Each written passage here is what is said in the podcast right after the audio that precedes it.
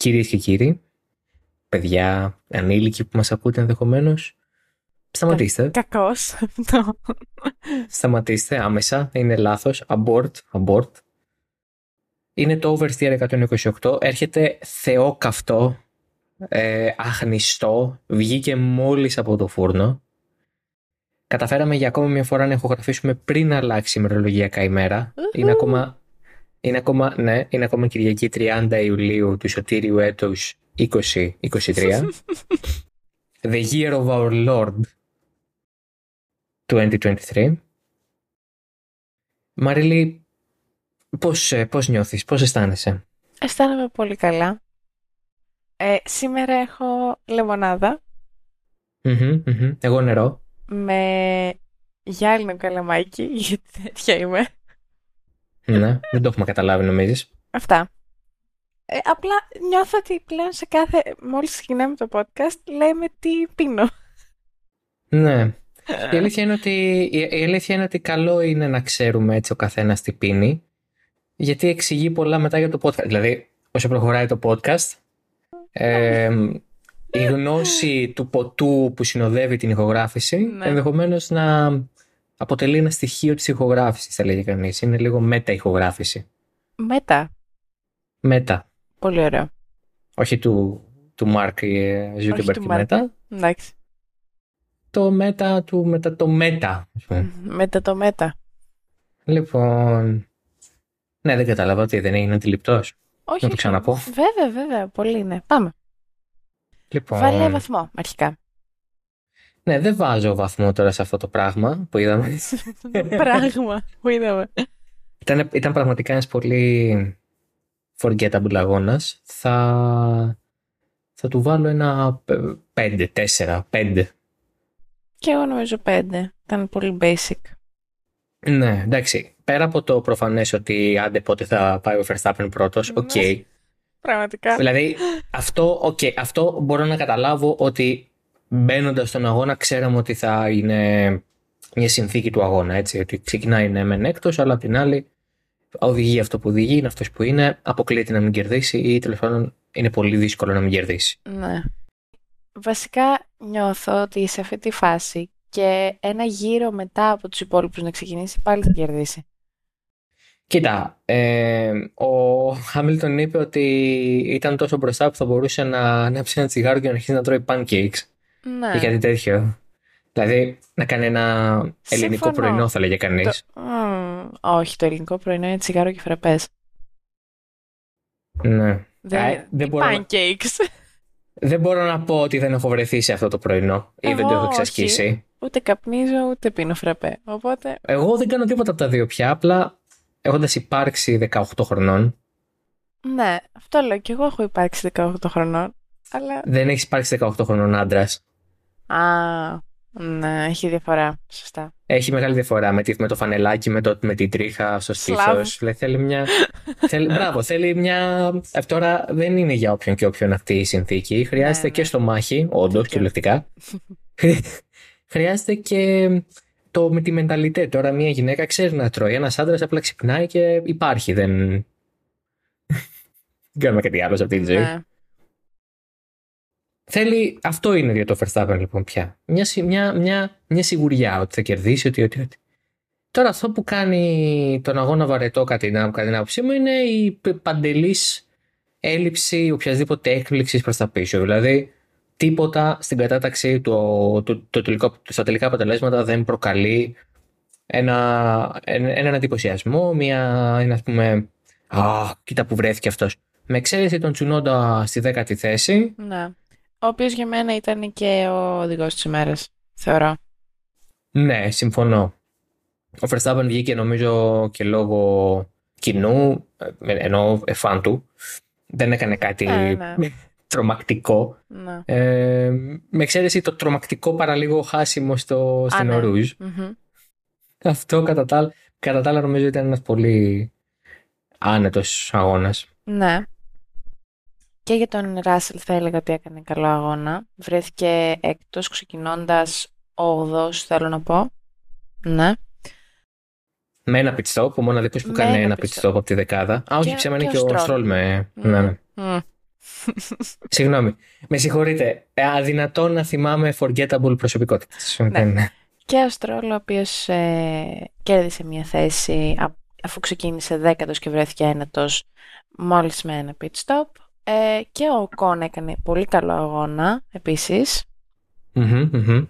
Νομίζω κέρδισε πέντε ή έξι θέσεις. Ξεκίνησε... Θα σε γελάσω και δεν το θέλω. Ξεκίνησε 14ο και βρέθηκε ο 8 θέλω να πω. Ναι. Ε, τερμάτισε, τερμάτισε 8 ναι, αυτό το ξέρω. Τερμάτισε 8 ξεκίνησε το ξέρω γιατί το βλέπω.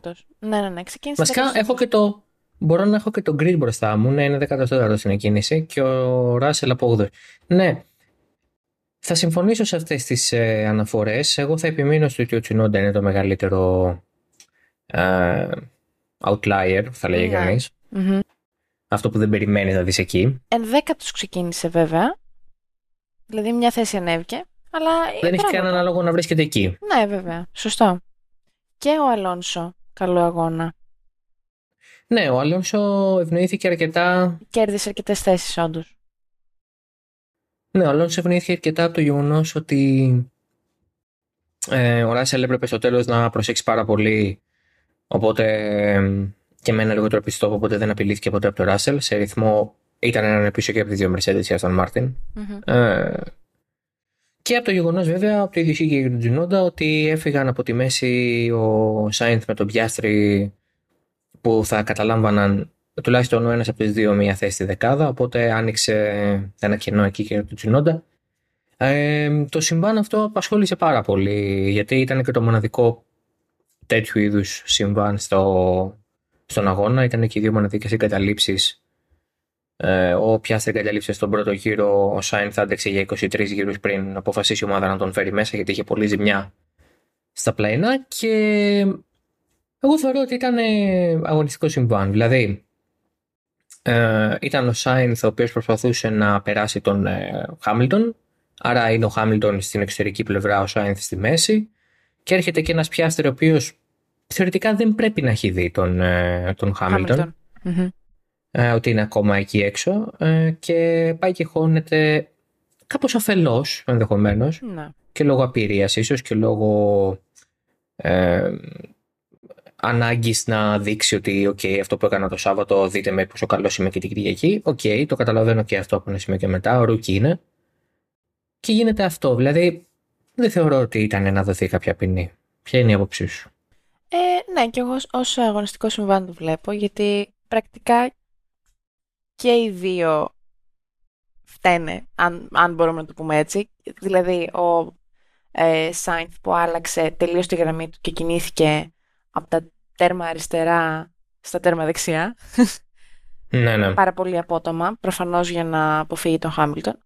Ε, και ο Πιάστρη που δεν είχε καμιά δουλειά να χωθεί στην εσωτερική του Σάινθ αλλά και την άλλη δεν μπορούσε να πάει για πουθενά γιατί είχε ήδη, το είπε κιόλας μετά, ότι εγκλωβίστηκε σε εκείνο το σημείο και δεν μπορούσε να κάνει, δεν υπήρχαν πολλά πράγματα που μπορούσε να κάνει για να αποφύγει τη σύγκρουση.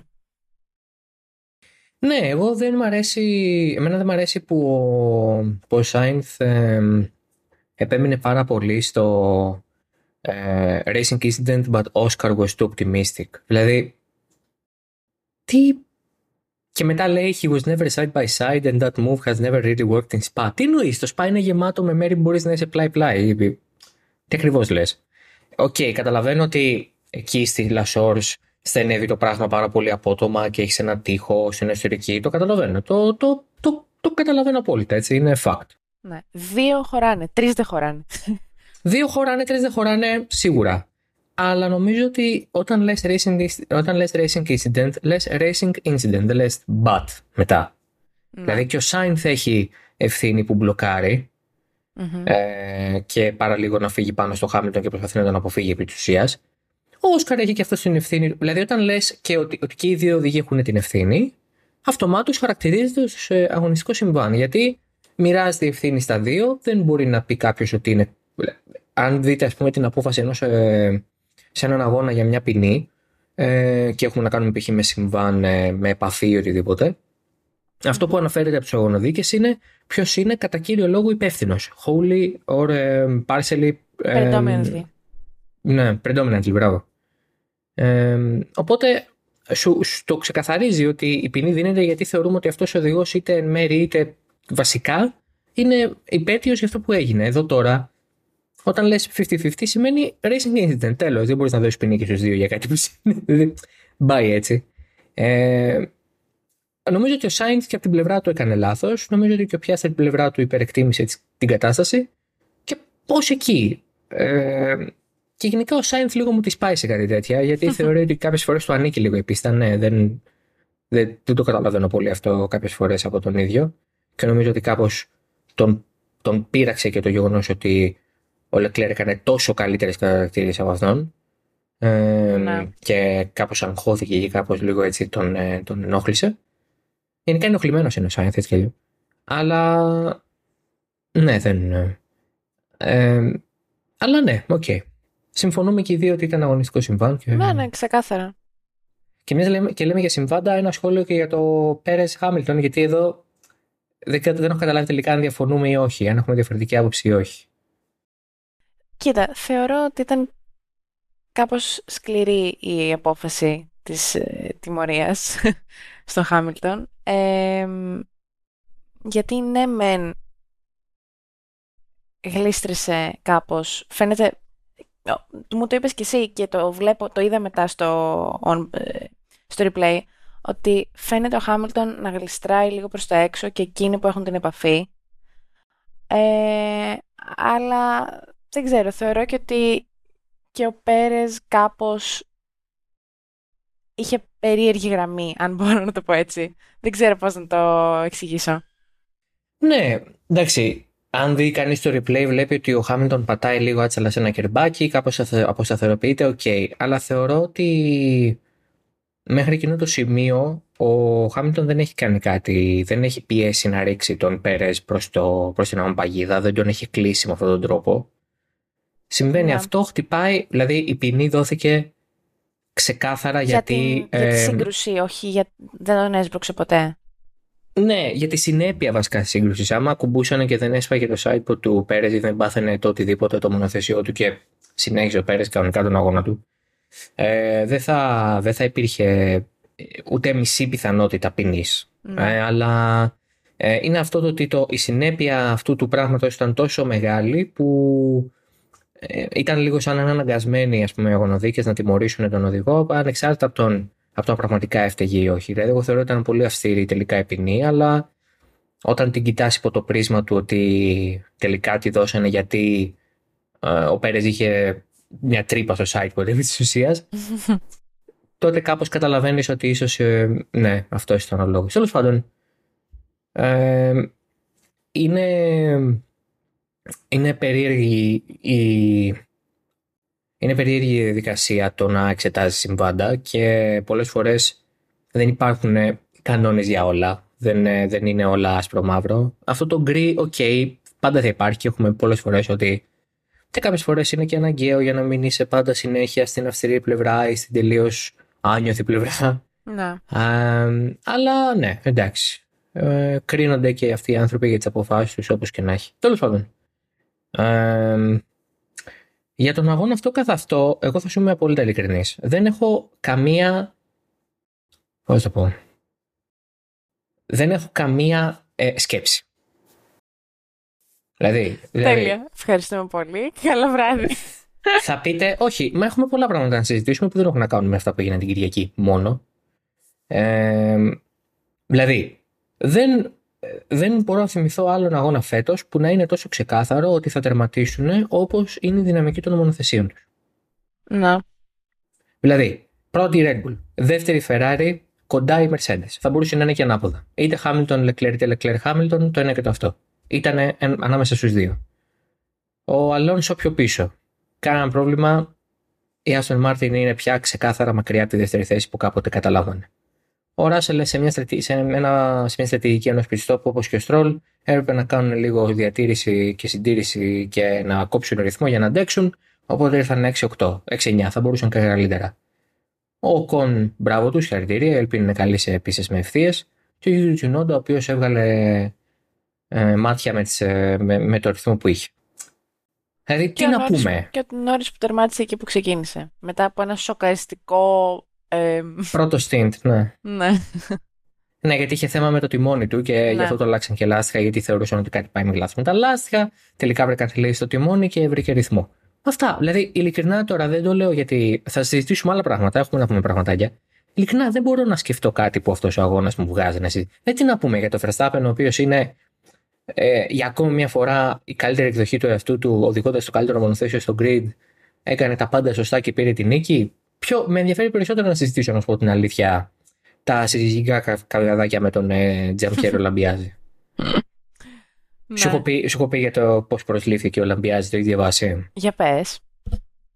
Ε, η, η περίπτωση Λαμπιάζη στον, ε, στον uh, Verstappen δεν ξεκίνησε έτσι προφανώς. Ο Λαμπιάζη πήγε στη Red Bull πριν αναλάβει μηχανικός του Verstappen. Ανέλαβε την, από τον πρώτο κιόλα αγώνα του, του Max στη Red Bull στην Ισπανία το 2016. Οπότε είναι μαζί από τότε. Δεν είναι κάτι που προέκυψε τώρα στα χρόνια της επιτυχίας. Έχουν χτίσει μέσα σε διάστημα πολλών ετών. Ναι, ναι, πέσα σε διάστημα πολλών ετών, όταν ο Verstappen ακόμα ήταν το ταλέντο, οι νίκες, τα βαθράκια, οι μάχες με τον Χάμιλτον οι πρώτες. Τα έχει περάσει όλα μαζί με τον, ε, με τον οδηγό του από το 0 στην, ε, στο Milton Keynes. Και η πρόσληψη του Λαμπιάζη έγινε μετά από εκτενέστατη συνέντευξη στην οποία ήταν παρόν και ο Φέτελ. δηλαδή ο Φέτελ ενέκρινε, ήταν από τις τελευταίες του κινήσεις πράξη συζητήσεις μέσα στη Red Bull, ενέκρινε τον Λαμπιάζη τύπου τον πέρασε από κόσκινο, λένε οι πληροφορίες, ας πούμε. Ε, γιατί η λογική ήταν ότι θα αναλάβει κάποια στιγμή μηχανικός αγώνα. Ε, και ανέλαβε τον, ε, ανέλαβε τον Verstappen τελικά. Και είναι, ε, είναι αυτή η σχέση, ρε παιδί μου, που λέμε Hamilton-Peter Bonington. Είναι αυτό το πράγμα. Ναι. Έχουν αναπτύξει αυτό το δέσιμο πια έτσι και πέρα από τα πρωταθλήματα. Είναι και τα χρόνια που έχουν πάει μαζί. Και γίνανε αυτές οι στοιχομηθίε. Λίγο την Παρασκευή κατακτήρε παρά λίγο να μείνει εκτός δεκάδας ο Verstappen που λέει δεν με νοιάζει παρά λίγο να το χάσουμε και του λέει ο Λαμπιάζη μήπως θες να βγάλεις εσύ στρατηγική, να βγάλεις εσύ καύσιμα, να βγάλεις εσύ run plan, be my guest. και την Κυριακή που του λέει του Λαμπιάζη ο Verstappen ότι αν θες μπορεί να πει να κάνουμε και λίγο εξάσκηση. Που μετά βγήκε ο Verstappen και είπε ότι το λέγα και λίγο σοβαρά, το λέγα και λίγο αστεία. Δηλαδή δεν ήταν ότι τελείωσε κανένα πλάκα. Το ψηλό εννοούσα κιόλας. Άμα θέλετε, ανοίγω διαφορά και μπαίνω. Ε, Πώς το αξιολογείς αυτό, Θεωρείς ότι όντως επειδή κάποιοι ήδη λένε τριβή και τα λοιπά, εγώ δεν θεωρώ ότι υπάρχει τριβή. Εγώ θεωρώ ότι απλά είναι δύο προσωπικότητες που καμιά φορά ρε παιδί μου έτσι διαφωνούν λίγο πιο έντονα. Ωραία. Δεν θεωρώ σε καμία περίπτωση ότι υπάρχει τριβή. Ε, είναι, ο Μάξ είναι ένας οδηγός ο οποίος δεν μπορεί να μην κερδίζει. Δεν αντέχει και θα κάνει τα πάντα, θα τους φάει όλους μέχρι να είναι πρώτος. Το να είναι δέκατος στο Q3 ή σε οποιοδήποτε Q3, σε οποιαδήποτε ε, συνθήκη από λάθος της ομάδας και όχι από λάθος δικό του, θα πέσει να φάει την ομάδα εκείνη την ώρα. Θα γυρίσει στο pit, θα μαλώσουν, θα τα βρουν και θα είναι μια χαρά. Και θα συνεχίσουν. Και θα πάει και όντως θα τους φάει όλους μέσα στην πίστα. Ναι. Ο Verstappen είναι αυτής της φιλοσοφίας, θεωρώ. Αυτό έχω δει. Αυτό βλέπω εγώ. Ναι. Οπότε, το, η, η, ας πούμε γκρίνια στον ε, Λαμπιάσε και το καλά χαλάρωσε λίγο του Λαμπιάσε είναι νομίζω λίγο αναπόφευκτα. Θα συμβαίνουν κάποιες φορές. Και δεν είναι και η πρώτη φορά που συμβαίνει αυτό. Έπεσα τυχαία πριν ε, σε, στο YouTube σε ένα βίντεο που έδειχνε τα highlights από τη Μαλαισία του 2017. Ε, και έβλεπα τον ε, έβλεπα τον Verstappen τότε. Που το 17 ο Verstappen τι ήταν, ένας ε, 19-20 χρονών ε, πιτσιρικάς, ακόμα πάρα πάρα πολύ έτσι γνωστός για τις επιθετικές του τάσεις και όλα αυτά. Και φυσικά ε, σε καμία περίπτωση ε, δεν ήταν αυτό που λέμε πώς το πω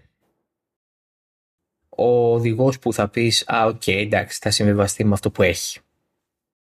Και έβλεπα τα highlights και είναι, είναι αγώνας που έχει κερδίσει έτσι, στη Μαλαισία το 2017 και έχει δώσει μια καταπληκτική μάχη με τον Χάμιλτον. Με τις πρώτες έτσι εκλάμψεις της μεταξύ τους αντιπαλότητας στην πίστα. Ε, και σκεφτόμουν ότι το, αυτό το πράγμα το βλέπαμε να έρχεται και, και ήρθε. Ε, αυτό που σκέφτομαι για τον Verstappen πολλές φορές είναι ότι εκπλήρωσε μια προφητεία που του βάλαμε εμείς από πάνω και που ψηλόβαλε και, και ίδιος τον εαυτό του βέβαια. Και την, και την, δηλαδή την εκπλήρωσε. Δεν είναι ότι. Δεν είναι Leclerc, δεν είναι Νόρι που λέμε ότι κάποια στιγμή θα γίνει και όσο περνά τα χρόνια είναι και πιο μακριά αυτό. Γιατί βρίσκονται στις ομάδες που βρίσκονται, γιατί έχουν χάσει τις ευκαιρίες τους. Ο Leclerc ειδικά έχει χάσει κάποιες ευκαιρίες. Αλλά με το Verstappen έγινε. Δηλαδή του, ε, του, του, του είπαμε «Α, ε, είσαι το Wonder Kid του Παγκόσμιου Motorsport και τρέχεις στη Φόρμουλα 1 πριν καν ηλικιωθεί. Τέλεια. Αν δεν γίνεις πρωταθλητής, κυριολεκτικά έχεις αποτύχει. Και ο Verstappen είπε: OK, okay, ε, okay. το έχω. OK, okay, on it. Δηλαδή, το, το, το, το πήρε πάνω του με όλη τη σημασία της λέξης. Με τα στραβά του, με τα καλά του, δεν. Ε, Πώς να το πω. Δεν είναι δεν είναι αλάθητο ούτε οδηγικά ούτε σαν άνθρωπος, αν και οδηγικά μας ενδιαφέρει περισσότερο. Mm. Ε, και δεν μπορώ να σκεφτώ και κανέναν οδηγό στην ιστορία του Motorsport που να είναι αλάθητος. Και ο Χάμιλτον έχει κάνει λάθη, και ο Σουμάχερ και ο Φέντελ όλοι έχουν κάνει λάθη, όλοι έχουν υπερβάλει, όλοι έχουν μπλέξει σε μάχες που καταλήξαν άσχημα. Δεν είναι. Α, για μένα ο Verstappen είναι η, η απόλυ... μετά τον Χάμιλτον είναι η απόλυτη εκπλήρωση του του, του chosen one, του εκλεκτού. Αυτού που θα μπει στο σπορ και θα το. Ρε, παιδί μου θα το κερδίσει. Δεν γίνεται να μην κερδίσει τώρα τα πάντα αυτός ο άνθρωπος. Και, δεν, και δεν ήταν. Και όταν το λέγαμε για αυτούς τους ανθρώπους ήταν 19-20 χρονών, ας πούμε. Ο Φερστάπεν ήταν 17. Μπήκε ο Χάμιλτον το 2007 στη, στη Φόρμουλα 1 με τη McLaren. Με μια κορυφαία ομάδα τότε, πρωταθληματική, απέναντι σε έναν παγκόσμιο πρωταθλητή. Και λέγαμε όλοι εντάξει, είναι ζήτημα χρόνου να πάρει πρωτάθλημα. Αλλά δεν είναι Δηλαδή το σκέφτομαι και λέω εντάξει ήταν 22 χρονών, 23 πώς ήταν. Δεν, δεν είναι απλό να το πεις, να το περιμένεις από αυτό που έναν 23χρονο ντροπαλό Βρετανό που δίπλα του έχει το πιο hot όνομα στο παγκόσμιο motorsport, έναν φρέσκο δις πρωταθλητή που κέρδισε το Μίκελ Σουμάχερ στο απόγειο της καριέρας του. Δηλαδή, κάπως λίγο όσο το σκέφτομαι, θυμάμαι τον Πάνο του Σιντανίδη που είχαμε κάνει ένα podcast πριν από 2-3 χρόνια, τέσσερα καλύτερα να πω, όπου συζητάγαμε για, το, για την παρουσίαση που είχε κάνει η McLaren για το μονοθέσιο του το 2007 στη Βαλένθια, ε, γιατί ήταν να γίνει και το Grand Prix στη Βαλένθια στο, στο λιμάνι. Και φυσικά Αλόνσο από την Ισπανία. Και ήταν σε ένα κτίριο του Καλατράβα που έχει κάνει και τη σκεπή του, του ΟΑΚΑ, του Ολυμπιακού Σταδίου. Ε, και είχε πάει ο Πάνος. Και εντάξει, προφανώς όλοι ήταν πάνω στο Αλόνσο, γιατί τώρα ξαναλέω, είναι σαν να φεύγει τώρα ο Verstappen να πηγαίνει στην, στη Mercedes, στη Ferrari. Ο πρωταθλητής, το καλύτερο όνομα, ο οδηγάρα, ο αυτό, εκείνο, πάει να πάρει πρωτάθλημα κάπου αλλού. Και σε μια αγωνία κάπου υπάρχει και ο Λιούι Χάμιλτον. 22 χρονών, ένα παιδάκι, πραγματικά ένα ντροπαλό παιδάκι είναι απίθανο να το ακούει τώρα κάποιος αυτό και ειδικά κάποιος που είναι πιο νέος και δεν τον έχει καθόλου έτσι σαν εικόνα. Ξέρω εγώ είναι 18, 19, 20 που μας ακούει τώρα και αυτό που του λέω εγώ είναι. Δεν υπάρχει. Αλλά εγώ το θυμάμαι αυτό να το βλέπω, ας πούμε. Ε, ο Verstappen δεν ήταν ποτέ ντροπαλό παιδάκι, εντάξει, μην γελιόμαστε. Αλλά. Ναι, όντως. ναι. Δεν νομίζω ότι ήταν ποτέ. The shy kid. Απλά the kid.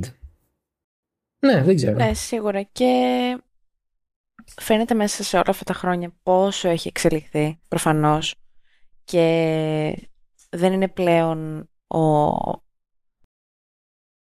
hot-headed έφηβος που ήταν ναι, ναι, ναι. τότε. Είναι ένας ε, συγκρατημένα hot-headed ενήλικας, θα έλεγα. Ε, οπότε, ναι. Ναι, η αλήθεια είναι πως τον, ε, το Verstappen δεν, στο μυαλό μου εγώ δεν μπορώ να τον έχω σαν ε, κάποιον που είναι ήρεμος. Α, όχι. Σε καμία... Ναι, ναι, ναι, σε καμία περίπτωση. δεν μπορώ να σκεφτώ ποτέ, α, ο Verstappen είναι ο πράος. Ε, δεν είναι, αλλά έχει πια γυρίσει αυτή την επιθετικότητα σε ανταγωνισμό με μια πιο θετική, θα έλεγε κανείς χρειά. Ναι, γιατί πλέον έχει την οδηγική οριμότητα να το κάνει. Και την εμπειρία και όλα. Ναι, το στηρίζει με, το... με την εμπειρία, όντως. Δηλαδή μπορεί με να την πει εμπειρία, με το ταλέντο που ε, κατάφερε να αναδείξει, με όλα, με όλα του τα στοιχεία. Ναι, είναι, είναι αυτό που ξαναλέω, δεν το, δεν το περιμένεις από έναν άνθρωπο να το κάνει και όσο και να το περιμένουμε από κάποιους οδηγούς, δεν είσαι ποτέ σίγουρος πώς θα πάει αυτό. Οι καριέρες των αθλητών είναι περίπλοκα πράγματα. Δεν, επειδή κάποιος έχει το ταλέντο δεν σημαίνει ότι θα καταφέρει και όσα ε, ας πούμε του επιτρέπει το ταλέντο του και οι ικανότητές του. Ο Verstappen είναι σε αυτή την κατηγορία αθλητών ή οδηγών, για να το πω πιο συγκεκριμένα, στα του Motorsport, που αυτό που περιμέναμε να κάνει το έκανε. Ε, και φάνηκε πάρα πολύ και σήμερα, και σήμερα, δηλαδή έχει φανεί και παλαιότερα, αλλά σήμερα ειδικά που ήταν και τόσο μεγάλη διαφορά με τον ε, Πέρεζ. Δηλαδή είναι απίστευτο, οδηγάνε το ίδιο μονοθέσιο και είναι σαν να, σαν να ο Verstappen σαν να έχει, δεν ξέρω, κάτι άλλο σαν να έχει άλλο κινητήρα, δεν ξέρω, σαν να του έχουν δώσει πιο καλά ελαστικά. Δεν του έχουν δώσει τίποτα από αυτά. Δεν έχει καλύτερο κινητήρα. Τα ίδια με τον Πέρες έχει, αλλά. Είναι απλά καλύτερος. Είναι πολύ καλύτερος. Δηλαδή τώρα δεν γίνεται ο Πέρες να τερματίζει δεύτερος στα 22 δευτερόλεπτα και να λέμε Α, να είναι καλά ο Πέρες, τι ωραία που τερμάτισε δεύτερος. Είναι ακραίο. Είναι ακραίο. Ε, είναι, είναι, είναι ακραίο. Είναι ακραίο. Είναι ακραίο. Είναι αυτό το, το, το effect του οδηγού που είναι στο καλύτερο μονοθέσιο μένα, αλλά είναι και στη δικιά του καλύτερη κατάσταση. Είναι ναι, ναι, το, το δέσιμο ε, που θα, πώς να το πω, εγώ θα πω ότι είναι το δέσιμο που μπορεί να είχε ο Σένα με τα μονοθέσια του ε, ή ο Σουμάχερ με τα μονοθέσια του. mm Ούτε από τον Χάμιλτον το έχω δει αυτό, ούτε από τον Φέντελ. Ε, αυτή την την απόλυτη αρμονία, ας πούμε. Ίσως το 20 του Χάμιλτον να είναι κάπως έτσι. Ίσως αυτό θα έλεγα, ναι. Ίσως το 20 του Χάμιλτον ήταν πολύ κοντά σε αυτό που λες, ότι ήταν το απόλυτο dominance. Εκείνη η χρονιά, εντάξει, όσο και περίεργη να ήταν, ε, sure, με λιγότερους αγώνες, με ε, γενικά πολύ περίεργες καταστάσεις με τον COVID κλπ. Ήταν νομίζω μία από τις πιο dominant ε, χρονιές του Χάμιλτον, αν όχι η πιο dominant. Ναι, ναι.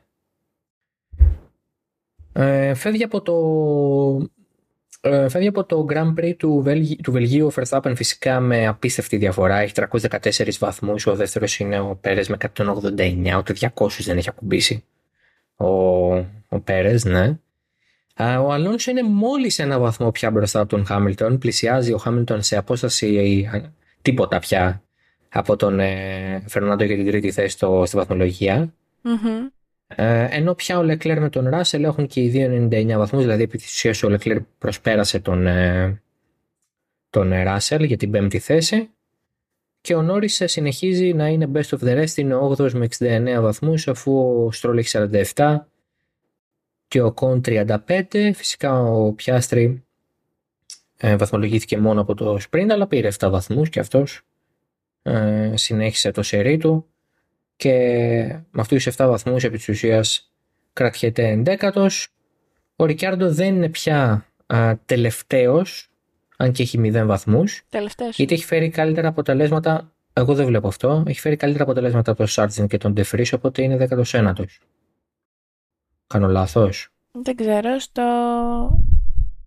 Στην εφέ να το βλέπω, πού το βλέπεις; Στο motorsport.com Ψόμ. Ναι, είναι από το com. Καμιά φορά γράφουμε αντί για com, ψόμ γιατί το έχουμε στα ελληνικά. Ωραία, κάτσε να το δω στο, στο bot, περίμενα. Είτε έχω την αίσθηση ότι... Ναι. Είναι μ. τελευταίος. Στα επίσημα έγγραφα της FIA που είναι ε, από το μποτάκι το, στο Twitter. Ναι, ναι. Ε, έχει την ε, βαθμολογία αναλυτικά όλη, όλων των ε, οδηγών ανά αγώνα και ο Ρικάρντο είναι 21ος πίσω από Ντεβρίς και Σάρτζαν. Καλώς. Διαψεύστηκα. Αποχωρώ. Παρετούμε. Καλά, μην παρετήσει κιόλας. Εντάξει. Σταματάω να την εργάζομαι. Όχι! Τέλος η δημοσιογραφία για μένα. Καλά. Γνωμούλα για Ρικιάρντο; Εντάξει, καταπληκτικά ε, όλα, τέλεια, σβήσα. Κοίταξε να δεις. Το, το είπε και ο, το, του το είπε και λίγο με τρόπο ο επικεφαλής απόδοσης της Αλφα Τάουρη, ο οποίος έκανε κάποιες δηλώσεις στο μέσα της εβδομάδας και λέει Εντάξει, ο Ρικιάρντο τώρα λίγο βοηθήθηκε γιατί κάτσαμε στην Ουγγαρία να έχει και υψηλές θερμοκρασίες και μαλακά ελαστικά. Σε άλλες πίστες δεν θα είναι το ίδιο. Και όντως δεν ήταν το ίδιο γιατί πήγανε σε μια πίστα τελείως διαφορετική στο ΣΠΑ, που το φρενάρισμα είναι πολύ σημαντικό, η ισορροπία είναι πολύ σημαντική και φάνηκε ότι ο Ρικιάρντο δεν έχει την εμπειρία με το μονοθέσιο για να κάνει κάτι καλό. Ε, Πάντως, ο Τσουνόντα προς τιμήν του μετά τον αγώνα, που βγήκε στο F1 Live που ήταν ε, η εκπομπή της Φόρμουλα 1 μετά από κάθε αγώνα, είπε ότι. Ε, τον ρώτησαν για τον Ρικιάρντο, είπε ότι έχω μάθει πάρα πολλά ήδη δουλεύοντας μαζί του και είναι, είναι, πάρα πολύ γρήγορος. Ε, οπότε έχω την αίσθηση ότι αυτό που είπαμε πριν την Ουγγαρία, ότι στους πρώτους αυτούς δύο αγώνες δεν θα είναι τόσο καλά τα πράγματα, πρέπει να δούμε τι θα κάνει μετά, γιατί μετά πρέπει να κερδίσει τον Τσουνόντα. Ε, μάλλον πάει προς αυτή την κατεύθυνση. Η Ουγγαρία ήταν τελείως εξαίρεση, του έκατσε απλά να είναι αυτό. Στο ΣΠΑ σε πιο παραδοσιακή κατάσταση με χαμηλότερες θερμοκρασίες, φάνηκε αυτό ότι δεν έχει την, την πείρα για να, για να μπορέσει να πάρει αποτέλεσμα όπως πήρε ο Τσουνόντα με τη δέκατη θέση. Που ξέρει το μονοθέσιο, που έχει προσαρμοστεί σε αυτό, που ίσως να μην τον πειράζει τόσο αυτή η αστάθεια, ή να τον πειράζει αλλά να μπορεί να δουλέψει με αυτήν, όλα αυτά τα στοιχεία. Ε, ναι, προς το παρόν Τσουνόντα στρατηλάτη στην ε, Αλφατάουρη. Ναι, απλά είναι πολύ... έχουμε ξαναπεί ότι πρέπει να κάθεται σε πολύ ψηλό άλογο για να τον βλέπουν εκεί οι στρατιώτες του. Mm. Ντροπή, ντροπή. 1,74 είμαι κι εγώ, δεν είμαι κανένα δίμετρο boy. Είσαι, ναι. είσαι πόνι για να φτάνει να ανεβαίνει. Εντάξει, τώρα κοίταξε να δεις. Εγώ, εγώ απολογούμε για το αστιάκι μου και, και εσύ πας και το δουλεύεις. Και εγώ απολογούμε. Και εγώ απολογούμε. Απολογούμε. Εντάξει. Δεν έχω, δεν έχω να πω κάτι. Όχι, απολογούμε κι εγώ, αλλά είναι όντως εξαιρετικός. Τα πάει πάρα πολύ καλά και χαίρομαι πολύ. Εντάξει, θα το μεταφέρουμε. Να είναι καλά. Να με χαίρεσαι πολύ, τι είσαι καλά. λοιπόν, θες να κλείσουμε; Τι θέλεις, δεν ξέρω. Τι άλλο έχουμε να πούμε; Ε, βλέπω εδώ τις σημειώσεις. Θες να πω για τηλεμετρία. Πες για τηλεμετρία. Έκανε ένα τουιτάκι το πρωί. Ναι, έκανε ένα τουιτάκι το... Ναι, ναι, ναι. Έκανε ένα τουιτάκι το πρωί της, ε, της Κυριακής, το οποίο και έκανες like. Το έκανα like, όντως. Το έκανες like γιατί ήταν ε, appreciation για τον πιάστρι και άλλο που δεν θες εσύ. και ε, πήρε αρκετά like και συνειδητοποίησα ότι μάλλον είναι ένα θέμα που ενδιαφέρει τον, τον κόσμο γιατί υπάρχουν πάρα πολλοί φαν της McLaren οι οποίοι δεν είναι, εντάξει, τα χρόνια δεν τους έχουν φερθεί σωστά, η ζωή και το... Δεν εκδηλώνονται και πολύ δεν εκδηλώνονται και πολύ αλήθεια είναι για να του ζητούμε. Και είναι η πρώτη φορά εδώ και πάρα πολλά χρόνια που έχουν δύο οδηγούς σε πάρα πολύ καλό υψηλό επίπεδο. Δηλαδή και ο Νόρις και ο Πιάστρη ε, μπορούν να πιάσουν πολύ καλά επίπεδα απόδοσης και ταχύτητας και να ανταγωνιστούν ένα τον άλλον.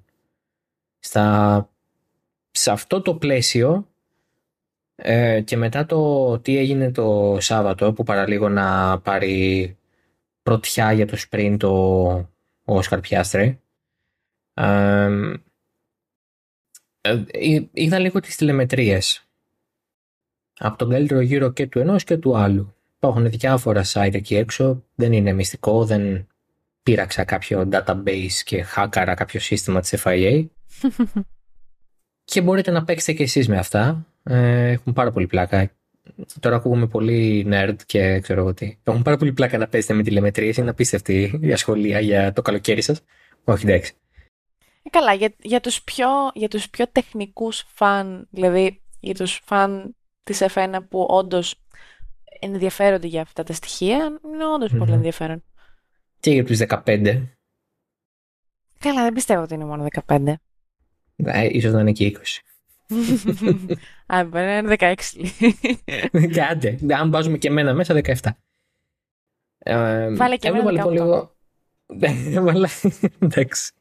Έβαλα λοιπόν να συγκρίνω τις ε, δύο τηλεμετρίες και τώρα και τα 11 χιλιοστά προφανώς στο τελικό αποτέλεσμα δείχνουν μια πολύ κοινή εικόνα έτσι ε, αλλά ε, έχει μια, έχει μια ιδιαιτερότητα έβλεπα το, τη γραμμή ας πούμε του Πιάστρη έτσι. Και κυριολεκτικά ακολουθούσε αυτή του Verstappen. Δεν έτυχε να είναι 11 χιλιοστά. Είναι κυριολεκτικά ο ίδιος γύρος. Ναι ναι. Είναι κυριολεκτικά ο ίδιος γύρος. Και κοιτούσα, κοιτούσα, κοιτούσα και έβλεπα πάρα πολλά κοινά σημεία. Εδώ είδα μετά και τα on board και ειλικρινά αν είστε fans της McLaren καλό θα ήταν να ενθουσιαστείτε διότι έχουν εξαιρετικά πολλά κοινά. Και το να μιμηθεί κανείς να μιμηθεί. Δεν μιμείται ο Πιάστρι, δεν έχει λόγο να μιμηθεί, προφανώς έτσι οδηγεί. Το να έχει το ίδιο οδηγικό στυλ με τον Max Verstappen ή με τον οποιονδήποτε του, του βεληνεκούς του Max Verstappen όταν είσαι rookie σημαίνει ότι έχεις πολύ σπουδαίο μέλλον. Είναι σίγουρο ότι η βελτίωση της McLaren σαν μονοθέσιο έχει δώσει την ευκαιρία και στον Πιάστρη και στον Νόρις να αναδείξουν τα ταλέντα τους, να οδηγήσουν καλύτερα, να πάρουν αποτελέσματα. Ε, δεν, ένα κακό μονοθέσιο με έναν καλό οδηγό δεν μπορεί να πάρει αποτέλεσμα. Ένα καλό μονοθέσιο με ένα κακό οδηγό το ίδιο θέλει και τα δύο για να δουλέψει αυτό το πραγμα Το ταλέντο του Νόρις είναι πια πασιφανές, δηλαδή έχει πολλά χρόνια στο σπορ για να λέμε αν το έχει ο Νόρις ή δεν το έχει. Για τον Πιάστρη υπήρχε αυτή η αναμονή. Έγινε άλλωστε και τόσος ντόρος πέρυσι για την ε, πάρτη του. Και παιδιά είναι απίστευτο το πόσο κοινά είναι τα traces της τηλεμετρίας και πόσο κοινά οδηγούν. Η μικροδιορθώση στο τιμόνι που κάνει ο Verstappen τις κάνει και ο Πιάστρη. Αυτό το ελαφρύ τσίπημα του γκαζιού που κάνει ο Verstappen το κάνει και ο Πιάστρη αυτήν την αργή, μεθοδευμένη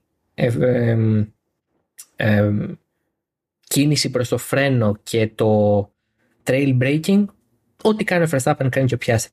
Κάθε κίνηση την, την έχουν σχεδόν κοινή ανάμεσά τους.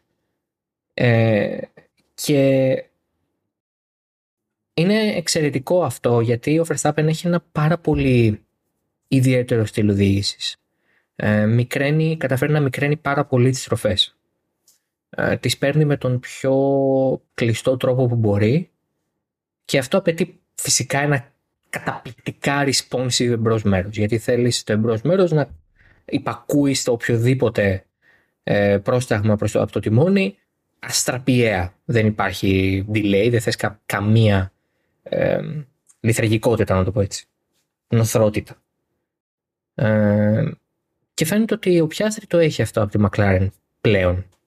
Και αυτό του δίνει τη δυνατότητα και να κινείται ταχύτερα. Ε, οπότε, εμένα με εντυπωσίασε αυτό. Γιατί ο ένας είναι δύο φορές πρωταθλητής, πάει για τρεις, και ο άλλος είναι με 13 αγώνες στο Ρουμλένα. Αλλά σίγουρα ο Πιάστρη έχει πάρα πολλά ακόμα να μάθει και να κάνει για να μπορέσει να τελειοποιήσει όλο αυτό το. το, το στυλ, την, τη μανιέρα επειδή μου που εχει Αλλά πάμε για, πάμε για σπουδαία πράγματα. Ο Πιάστρη είναι δεδομένο ότι το έχει. Ε, τα θεμέλια είναι εκεί πάντως. Το έχει καλά, δηλαδή το έχει. Αρκεί να μην πέσει κι αυτός σε μονοθέσια και καταστάσεις και όλα αυτά που είτε δεν το βοηθούν είτε είναι flat out κακά μονοθέσια και δεν μπορεί να κάνει τίποτα με αυτά. Αυτό. Αυτό είχα να πω. Πάρα πολύ ωραία. Mm-hmm. Εσύ είσαι πολύ χαρούμενη. Ε, είμαι ευτυχισμένη, ναι. Πλέον σε πελάγια ευτυχίας, όντως.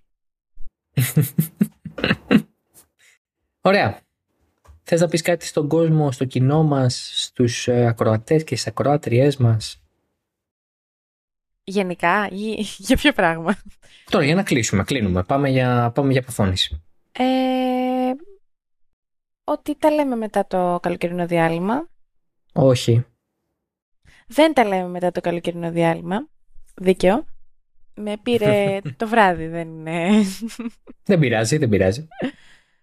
Ε, θα έχουμε mid-season recap. Μμμ. Οπότε θα βγει την άλλη εβδομάδα, υποθέτω. Ε, ε, πρέπει να μιλήσουμε με τους καλεσμένους ή τον καλεσμένο ή δεν ξέρω εγώ τι θα κάνουμε, αλλά φαντάζομαι ναι. Ε, φαντάζομαι όχι 15 Αυγουστιάτικα. Ναι, δεν ξέρω αν θα γίνει λίγο πιο μετά, λίγο πιο νωρίς από την άλλη Δευτέρα. Αλλά ναι, ας πούμε την άλλη Δευτέρα θα το έχετε. Πάρα Και αν δεν πολύ το έχετε Δευτέρα και το έχετε Τρίτη, δεν έγινε και κάτι, ωραία. ηρεμήστε. Ε, δεν έγινε και κάτι. Ε, αυτά. Ωραία. Να δείτε από κάτω τα link που έχουμε αφήσει με κάποια κειμενάκια για να διαβάσετε. Essential read, θα το πω εγώ στα ελληνικά.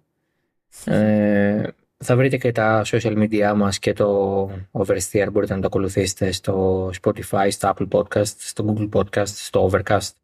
Όπου επιλέγετε τα, να ακούτε τα podcast και φυσικά ε, το ίδιο κάνετε και με τα υπόλοιπα shows του halfton.fm. Ε, το καλοκαιράκι έρχεται για τους φίλους Φόρμουλα 1 και για όσους ασχολούνται και δουλεύουν σε αυτό το σπορ. Η επιστροφή θα γίνει στα τέλη Αυγούστου, το τελευταίο Σαββατοκύριακο Αυγούστου, α, με το Grand Prix Ολλανδίας, το οποίο ανοίγει το δεύτερο μισό της σεζόν. Α, και α, φυσικά α, θα έχουμε α, από Motorsport και ράλι Φιλανδία σε μία εβδομάδα. Είναι το μοναδικό ε, σπορ, ε, ε, όχι το μοναδικό, είναι το WRC συνεχίζει και τον Αύγουστο έτσι νωρίς, γιατί, θα ξανά, γιατί ο επόμενος αγώνας είναι ο δικός μας. ε, το ράλι Ακρόπολης στις 7 με 10 Σεπτεμβρίου. Ε, επομένως, τα λέμε σε μία εβδομάδα περίπου με την ανασκόπηση του πρώτου μισού, που δεν θα την κάνουμε μόνοι μας, μάλλον. Αν την κάνουμε μόνοι μας, κρίμα. Θα έχει Μπα, δεν πλάκα. θα την κάνουμε μόνοι μας. Καλά, θα δούμε. Δεν έχω κλείσει κάτι. Έχεις κλείσει εσύ κάτι, έχεις συνεννοηθεί κάτι; Όχι, δεν έχεις official confirmation. Όχι, δεν έχω official confirmation. Εντάξει, Θα προσπαθήσω να έχω. Θα κάνω τα κουμάντα. εντάξει, κάνε τα κουμάντα.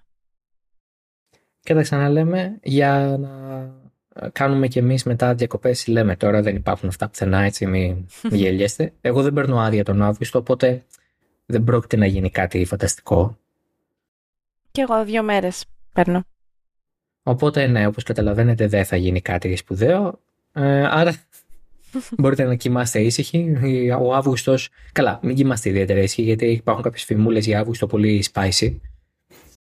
Οπότε να έχετε και το ένα μάτι λίγο ανοιχτό και θα τα ξαναπούμε συντόμως. Να είστε όλοι καλά, να έχετε ένα, μια καλή εβδομάδα, να μπει καλά ο Αύγουστος και όσοι δεν έχετε πάρει ακόμα άδεια και θα πάρετε καλή ξεκούραση και όσοι γυρνάτε από δουλειά, καλό χειμώνα. λοιπόν, γεια χαρά.